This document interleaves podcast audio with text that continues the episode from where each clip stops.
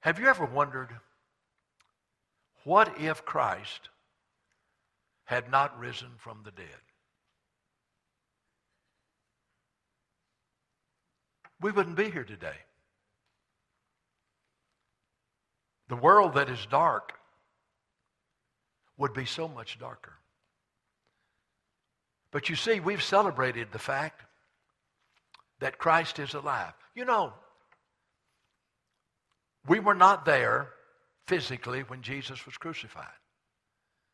We were there spiritually because he took our sins and ourself with him on the cross. But we, we weren't there when he hung there with a crown of thorns on his head and cried, My God, why have you forsaken me? But we're there by faith today. We're there by faith. We see him dying in our place. You know, we weren't there when the stone rolled away and when Jesus broke the chains of death, conquered hell and the grave, and walked out. We weren't there, but we were really there spiritually because it says that we, in Christ, we eventually are made alive. And so while we weren't there eh, in a physical body, with our spiritual eyes and our spiritual heart, we embrace, we rejoice, we believe of that old rugged cross that Christ died for us. We believe that death could not hold him, and up from the grave he arose with a mighty triumph over his foes.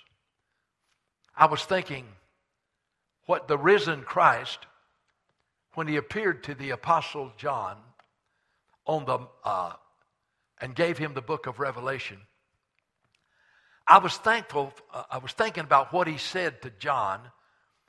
Uh, you know, he, he was there. Jesus was there in his resurrected glory. Eyes like a flame of fire, clothed in white linen, shining like the sun. And when John saw him, he just fell at his feet as a dead man. But you know what Jesus said to him? On the screen, John, Revelation 1:18. I am he who lives and was dead. Behold, I am alive forevermore. And I have the keys of hell and death. What a statement. He said, Look, I was dead, but I'm alive forevermore. And I have the keys of death and hell. You know, for years we did Golgotha, that great Easter production that literally thousands and thousands and thousands of people came to every year. We'd have six or seven performances, and they weren't performances, they were presentations. But I remember the one that I, there were two that I really liked. One of them was when they'd built a trap door, and when uh, Jesus came out of the tomb, they opened the door and the devil disappeared. Everybody went crazy. I'm telling you, it was quite crazy. But I remember the one in Golgotha when lurking behind the scenes of the crucifixion, and then the, Jesus put in the tomb, Satan was lurking around in the background, and he had in his hand the keys of death and hell. And then all of a sudden, the stone rolled away. And Jesus came out. and he went over to the devil and snatched the keys out of his hand. And everybody went crazy, including me. Hey, listen, he says, I'm alive forevermore. And I have the keys of death and hell. Now, so once a year we celebrate the, the historical reality that what no other religious leader ever did, that Jesus Christ, declaring him to be the Son of God with power, and Jesus Christ, the Father having accepted his sacrifice for our sins, came out of that grave never to die again and to rule and to reign for eternity.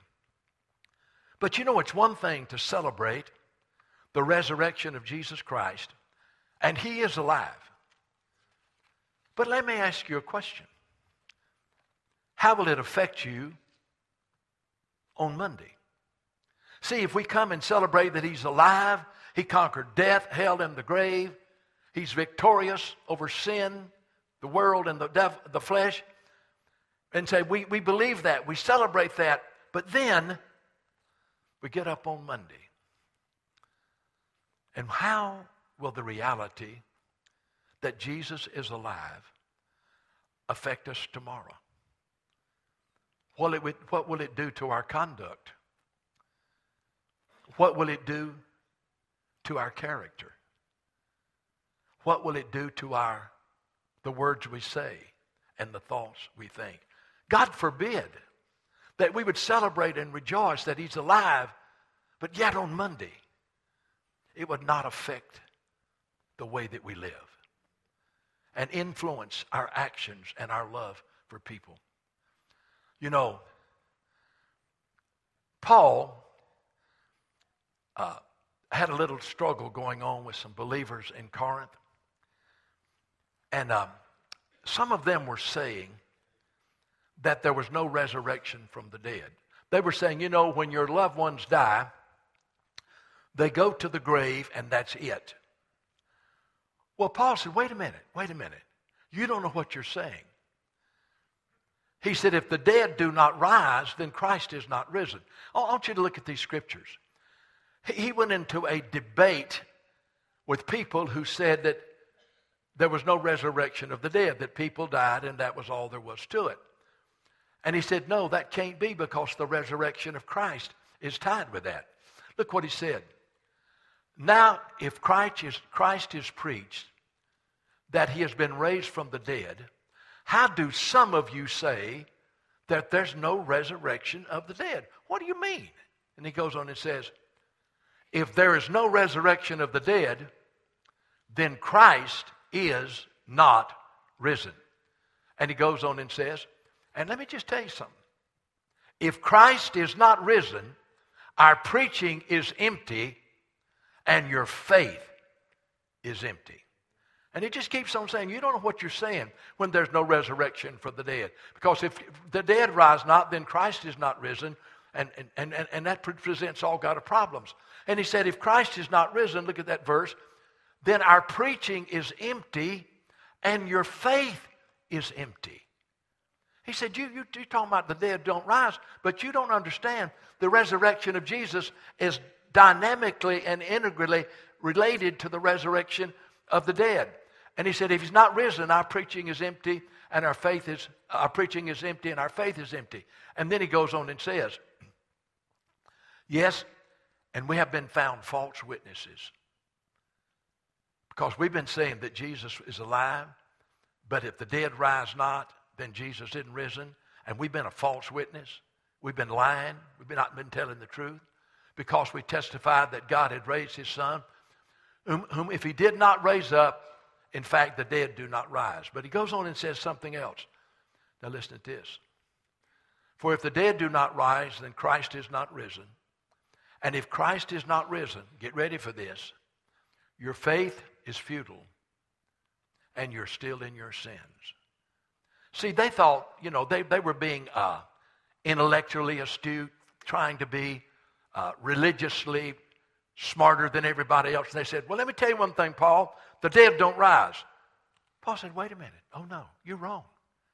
You don't know what you're saying. If the dead don't rise, then Jesus didn't rise. And I'm going to tell you something. If Jesus didn't rise and if he's not alive, our preaching is empty, our faith is empty. The loved ones that went before us have perished, and said, Let me tell you one thing. If Christ didn't risen, you're still in your sin. Boy, he made a strong case. He said, You don't understand how important the resurrection of Jesus is. You do not understand the magnitude of the resurrection. Because when God raised Jesus from the dead, he said, I accept his sacrifice. You see, the wages of sin is death. Jesus died for our sins on the cross and he was buried. But God said, I accept the sacrifice of Jesus for your sins. And as evidence that I accept the sacrifice, I'm just going to raise him from the dead. to let you know that the sacrifice he paid for your sins was fully accepted by me, a holy God, and that sin, past, present, and future, was paid in full by the Son of God. You know, so Paul goes back. He was just simply saying, he goes back and says, um, let, let me tell you what the problem is if Jesus, if the dead don't rise. All right, he said in, in verses 12 and 13, he said, I've already read, our message is empty, our faith is empty, Easter's a lie, our faith is futile, we're still in our sins, and our loved ones have perished. But then he said, But wait a minute. Let me tell you what happened to me. And so we go back to that same chapter and the 15th chapter and the first verse, and I want you to listen to Paul's testimony of why he, he believed in the resurrection of Jesus, why he preached the resurrection of Jesus, why he died, was beheaded because he never wavered in the resurrection of Jesus. He said, Moreover, brethren, I declare to you that the gospel, good news I preach to you, which also you received and in which you stand, by which you're saved, if you hold the word I preach to you, unless you've believed in vain. Now, this is what he said I delivered to you that which I received. How that Christ died for our sins. Now, Paul wasn't there. Well, he may, he may have been, it. yeah, he, he probably was there. He probably was in the outskirts in the crowd. And he was cheering when they nailed Jesus to the cross because he was a Pharisee of the Pharisees. He was religious of the religious. So he was, he was probably there witnessing the death of Christ. But he said, I, I delivered unto you that which I received. See, he, he understood that Christ died for our sins. He said, This is what I've been preaching. This is why I went to jail. That's why I was beaten three times with rods, four times with stripes. This was why I was in prison. And this is why I ultimately will be beheaded. He said, after that Christ died for our sins, according to the scriptures, that he was buried, and he rose, he was buried, and that he rose again the third day. He said, I preached Christ crucified, buried, and raised from the dead the third day. Then he goes on and says, look at this. He was seen by Peter. Peter saw him. You remember Peter ran ahead to the tomb and got there and saw that the tomb was empty. And then he realized that Jesus was alive, and he ran back to tell the other disciples who were in the upper room mourning and weeping because they thought Jesus was dead. He said, Let me tell you about the resurrection. I wasn't there that day when he came out of the tomb, but, I, but Peter, Peter saw him, and then he went to that room where the disciples were locked up in fear and appeared to the 12 disciples. Then he says, Let me tell you something. Not only did Peter see him, and not only did uh, Mary, by, by, the way, Mary, Paul doesn't mention it there, but Mary saw him. And she was the one that Jesus had cast out of seven demons out of. And she grabbed Jesus by the feet and held on to him. And, and, and, and she didn't want him to go because he, he was going to ascend to his father. And, and he said, You got to let go of me. i have got to go to my father in heaven. So, so Peter saw him and, and Mary saw him. And then Paul's, Peter, Paul said, over 500 brethren saw him at one time. I wonder what it was. Maybe they were gathered for some event. And somehow the risen Christ appeared to them. He said that over 500 brethren saw him at once, the greater part which are still alive, but some are fallen asleep. But then he went on and said, He was seen by James, but here it is then by all the apostles. And he goes on and says, Then at last I saw him. Then at last he was seen by me. By me, as one born out of due time.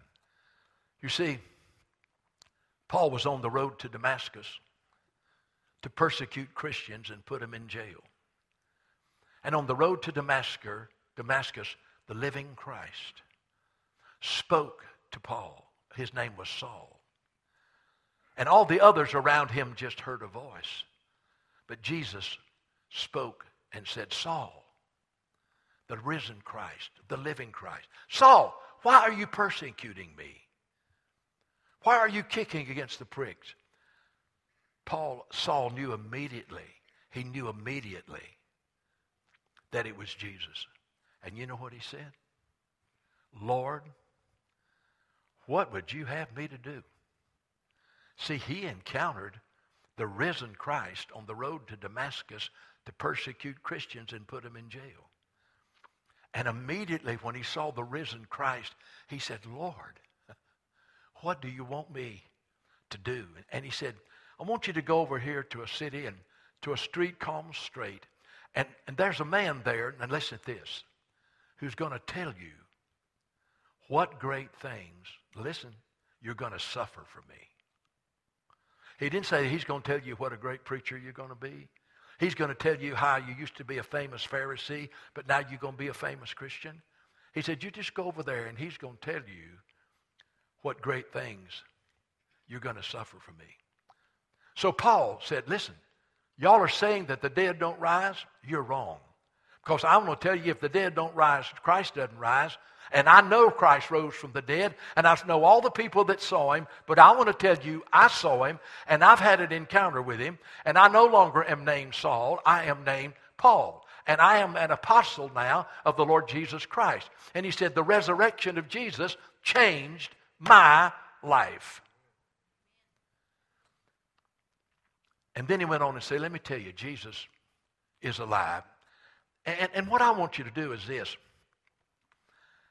in, in verse uh, 15, in, in, in, in verse 20, he says, But now Christ is risen from the dead. Okay, so now he's refuted them who said that Christ wasn't alive. He refuted them. And now he said, But now Christ is risen from the dead. And he went on and told them, you know, what that meant. But, but now is Christ risen from the dead and become the first fruits of those that are asleep. And look what he says. For as in Adam, for by man came death, Adam. By man comes the resurrection of the dead. For as in Adam all die, even so in Christ shall all be made alive. Christ the firstfruits, and afterward those at his coming. So, he said, All right, now I'm not going to debate with you anymore. I've settled the issue with myself and with others. Christ is risen. And because he is risen, let me tell you what the results are. And so I want to tell you about the fact what are the blessings that are ours that Christ has risen from the dead? What are the blessings that are flowing to us, not just from the cross where he died in our place, but what are the blessings that are flowing to us from the fact that he was raised from the dead? The Bible says that he was raised for our justification. Well, here's the first thing. You, you know what it means that, G, that to us that Jesus is alive? That we're going to live forever with him in heaven. We're going to live forever with him in heaven. He says, In Adam all die, even so Christ shall be made alive.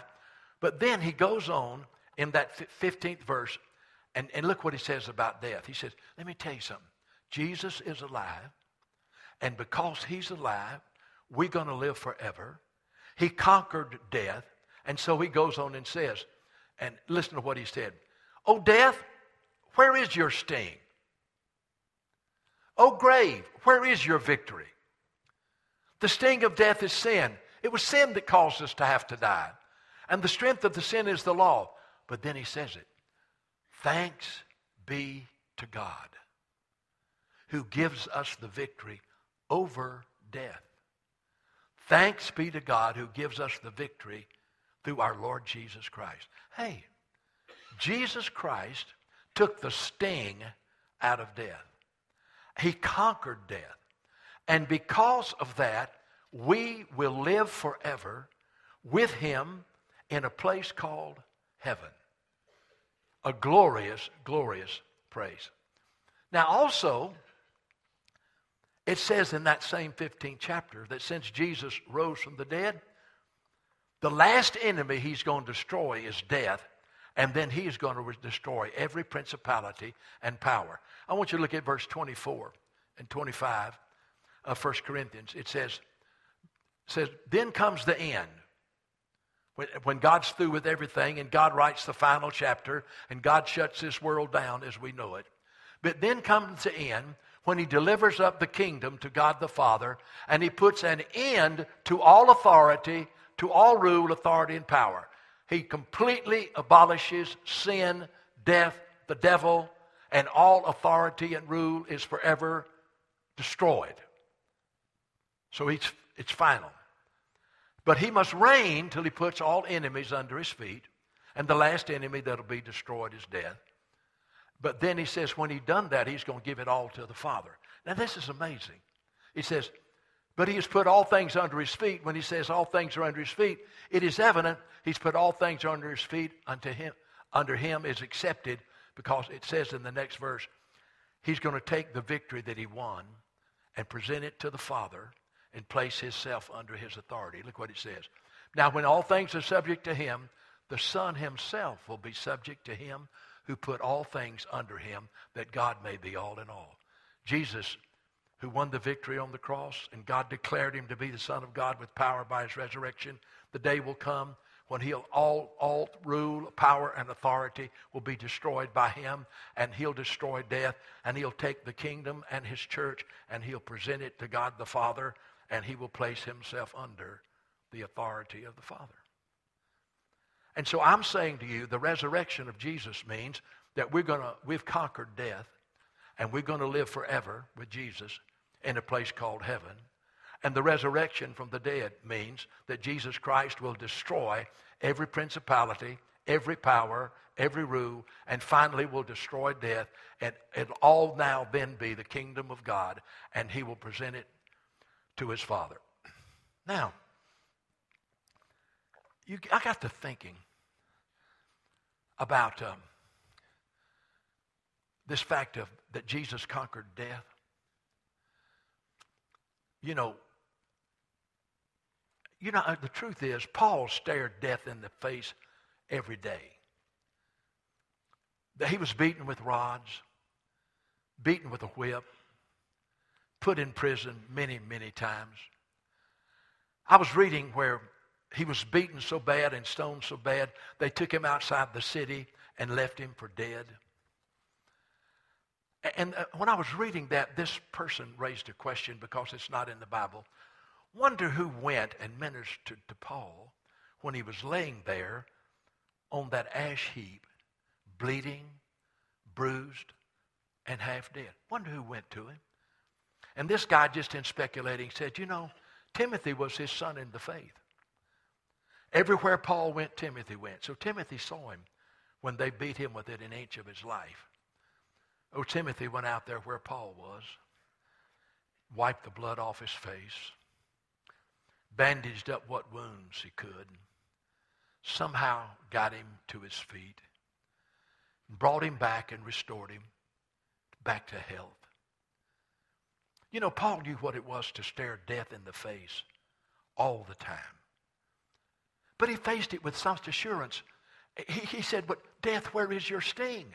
You've lost it. God's given us the victory. Paul was, he never, never, ever had one ounce of fear about death. You know, I'm finding that um, I stare death in the face almost every week.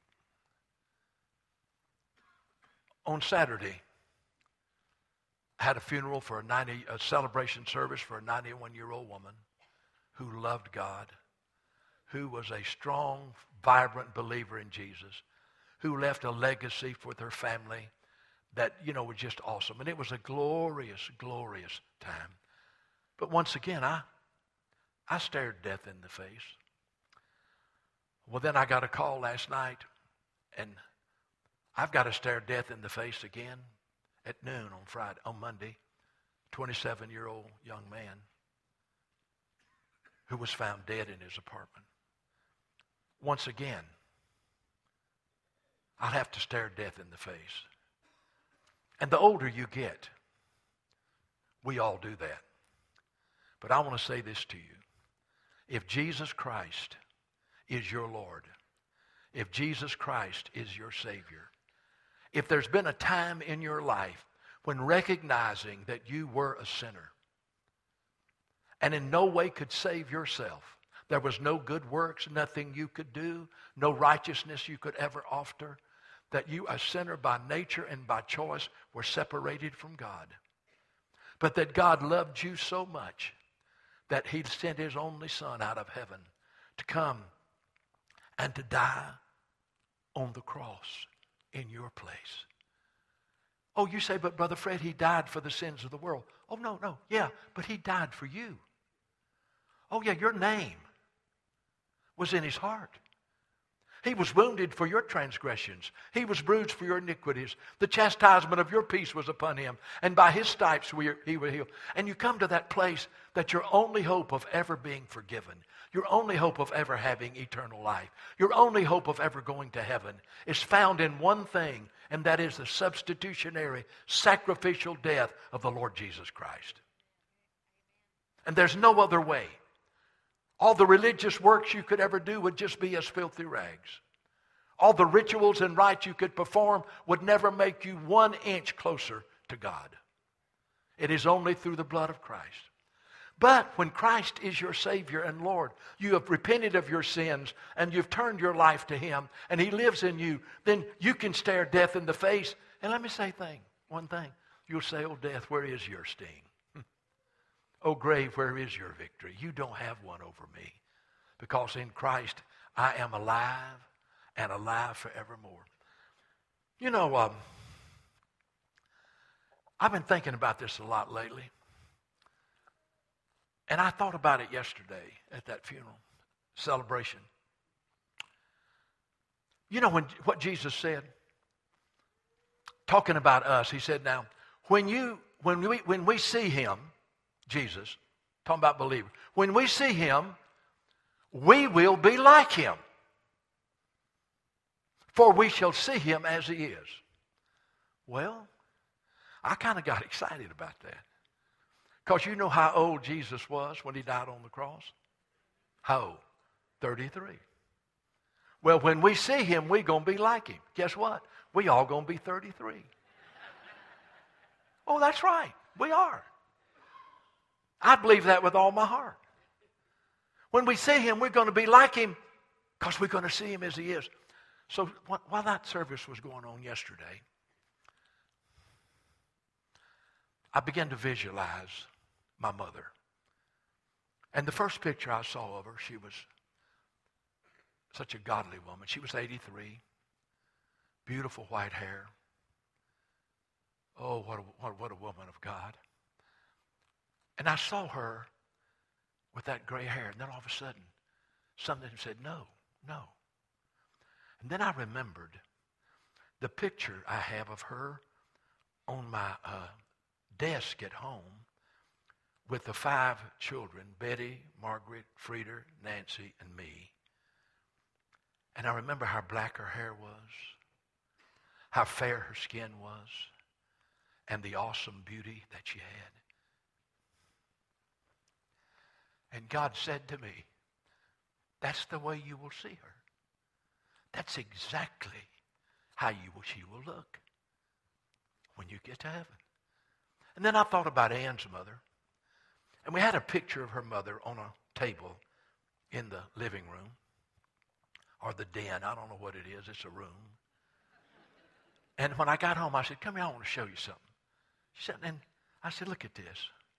It was a picture of her mother, who was a Beautiful woman, loving, sweet, went through so much heartache and pain. But I said, you know what, Ann? That's exactly what your mother's going to look like when you get to heaven. Let me tell y'all something. You know what the resurrection means to me? It means, praise God, that we're going to spend eternity in heaven with a new and glorified body, just like the one Jesus had when he rose from the dead. And, and you know, the resurrection not only means that, but it means to me that um, Paul said if Jesus didn't rise, you're still in your sins. That's what he said. The Bible says that he was raised for our justification. Now, if Jesus had stayed in the tomb, I would not be able to stand up here today and say to you with assurance, I know God accepted his sacrifice. I know your sins are forgiven. But I couldn't say that because I didn't know if God accepted it or not because Jesus was still in the tomb. But when the Father raised him from the dead, it says that he was declared to be the Son of God with power by the resurrection from the dead. And here's what I want you to know because Jesus is alive, we can be assured that our sins are forgiven. Washed away, buried in the depths of the sea, forever covered by the blood of Christ. No wonder we sing at Easter, Up from the grave he arose, with a mighty triumph o'er his foes. No wonder our choir sings, the old rugged cross made the difference. Because I am telling you, in the living Christ, the risen Christ, there is forgiveness of our sins. And our sins and iniquities he will remember no more. And one day in heaven we'll stand before the Father, robed in the righteousness of the Son of God, and not in the filthy rags of our own righteousness. O death, where is your sting? O grave, where is your victory? The resurrection of Jesus means this that death is conquered, grave is conquered, the hell is, con- hell is conquered. It means that we're no longer, no longer in our sins if we have repented and turned to Him. And it means that we'll spend eternity in heaven with our loved ones. Did you know in 1 Thessalonians chapter 4, Paul wanted us to know that we were going know each other in heaven? and, we're going to have a great reunion. Now, now, listen to what he said. He starts out by talking about the resurrection, about the second coming of Jesus. By the way, there are 200 references in the New Testament that Jesus is coming again. But, uh, but there are 100 references in the New Testament about the resurrection. So obviously the resurrection was important. 100 times it was mentioned. Obviously the return of Christ is important. 200 times it was mentioned.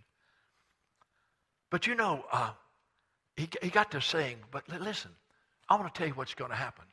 And, and it, it says, the Lord himself will descend from heaven with a shout. And the voice of the archangel and the trumpet of God. And the dead in Christ will rise first. Now he's talking about their body. You see, to be absent from the body is to be present with the Lord. When you take your life last earthly breath, when you take your last earthly breath, your spirit and your soul move out of the body that it has dwelled in. And your spirit, your soul, your capacity, your personality, who you are, if you're saved and a child of God, you immediately go to be with Jesus. To be absent from the body is to be present with the Lord. So, my mother's with Jesus, Ann's mother's with Jesus, you've got loved ones with Jesus. Okay, but listen what it says. I said, the Lord himself shall descend from heaven with a shout, the voice of the archangel, and the trumpet of God. And it says, then we and the dead in Christ will rise first. So what's that mean? Their body is going to rise first. Their body is going to rise first. So he's coming in the air, and the dead in Christ, their bodies are going to be, ri- going to be raised first. It says, then we who are alive and remain, get this, shall be caught up together with them. Oh, your loved one will come in the air with Jesus. And if we're alive when Jesus comes, we will be caught up together. That their body will be raised, a new and glorified body, and we'll get a new glorified body on the way up, and, and, and, and we shall be reunited with. And says we shall be caught up together with them in the clouds. We're going to be caught up with them to meet the Lord in the air. And so shall we ever be with the Lord. And so there's going to be a great reunion. A great, great reunion. Caught up together with them. Eternity with our loved ones, praising and serving the Lamb of God. I was talking to a lady the other day. and She said, Brother Fred, and she's in her 90s, and she's so ready to go to heaven. She misses her husband so much. He, bless her heart, she just she'd been longing for heaven ever since he went to be there. She said, "I'm getting closer, and I just can't wait." I said, "I understand." And she said, "I know one thing. I know the Bible says there's going to be no marrying and giving in marriage in heaven, but I sure don't want him to be my brother."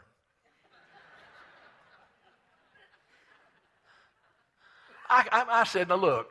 They were trying to trap Jesus and said this person had, had had seven wives and all of them had died and he'd remarried seven times.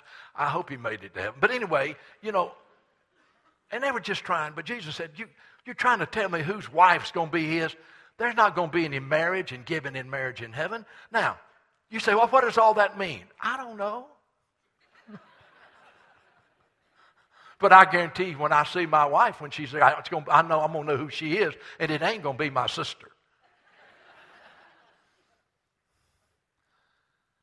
You see, the resurrection means so much to us.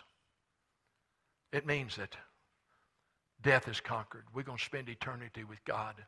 We're going to spend eternity with our loved ones. God accepted the sacrifice of his son for our sin, and we're no longer in our sin that we are standing before him in the righteousness of God.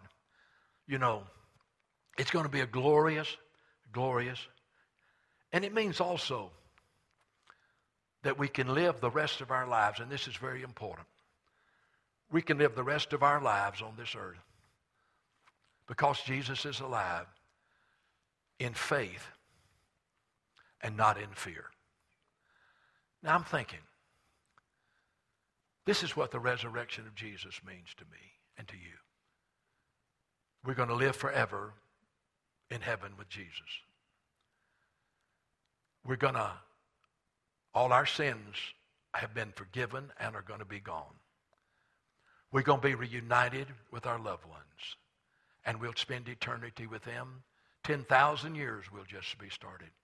But then I got to thinking the fact that Jesus is alive means that we can live in faith and not in fear. Satan is a roaring lion. He goes about seeking whom he may arrest. When a lion roars, it puts fear in the heart of its prey. You know what this world is living in this morning? This world, Europe, America, people are paralyzed with fear. ISIS really isn't that big an army. But all they're doing is systematically causing things to happen to cause people to be afraid. That's why they blew up in that terminal in Brussels. That's why they blew up the subway. That's why they flew the planes into the ten, Twin Towers. That's why they'll strike all along, along. What they're trying to do is, you're next. Let me tell you something. Jesus is alive. And I am telling you, as a child of God, we do not live in fear. We live in faith. And the Bible makes that very clear. God has not given us the spirit of fear, but of power and love and a sound mind. My heart breaks for the people who are paralyzed by fear all over this world. I am praying for the defeat and destruction of ISIS. But I want to tell you one thing. When you get up in the morning, you don't have to be afraid if Christ lives in your heart. You don't have to be afraid if you're a child of God. One of my favorite songs, and I've got about a thousand, but this is one of my favorites. And it says, Because he lives, I can what? Oh, you know that one too.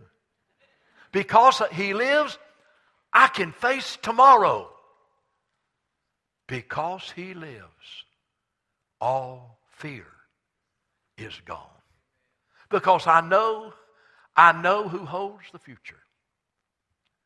And my future is in his hands. Well, Brother Fred, it would be bad if Jesus had not risen from the dead. You're exactly right. I wouldn't be up here preaching, and you wouldn't be sitting out there. If he was still in the tomb, uh-uh. But he is alive. Therefore, we believe. Therefore, we go, we're going to repent and trust him. And we're going to know that we are secure in Jesus as Jesus is secure in his Father. Because he lives. You know, so I want you to know that he is alive. He's alive forevermore. And this is the last thing I want to say to you about this. And then I'm going to close. Because he's alive, it means he can live inside of you. I love Galatians 2:20. This was Paul's testimony. How could he face death all the time? How could he go from prison to prison? How could he be beaten, mobbed, ran out of town, all because he preached Christ crucified and Jesus is alive? How could he do it? How, how, how could he do that? Because listen to his testimony. Galatians 2.20. I'm crucified with Christ. When he died, he took me to the cross with him, positionally. I'm crucified with Christ. Nevertheless, I live, yet not I, but Christ lives in me. Christ lives in me. What, Paul? He said, Oh, yeah, when he died, I died. When he rose, I rose positionally. And I want you to know Christ lives in me. When I'm in jail, Christ lives in me. When they're beating me with rods, Christ lives in me. When I'm shipwrecked in the deep, Christ lives in me. And when they march me down the road to behead me in Rome, it'll be Christ living in me. And he said, You know, for me to live, it says, I'm crucified with Christ. Nevertheless, I live. Yet not I, but Christ lives in me.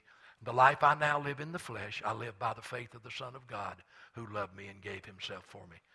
Let me just say this Christ lives in you. If you're saved, Christ lives in you. It's his power that gives you the power to forgive.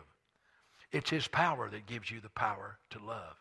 It is Christ in you that gives you the power to overcome the flesh and the devil. You see, you say, but Brother Fred, I, I have such a struggle living the Christian life. Quit. You can't live the Christian life. You can't. There's only one person who ever did, and that is Jesus. And what you've got to do is let die to yourself and let Jesus Christ live in you and live his life through you. Paul didn't say, I can do all things by struggling. I can do all things by striving. He said, I can do all things through Christ, who is my strength. Good news. The dead rise because Jesus is alive. And because he's alive, we have hope. We can face tomorrow. And we're as secure as anybody can be who is in the hands of Jesus.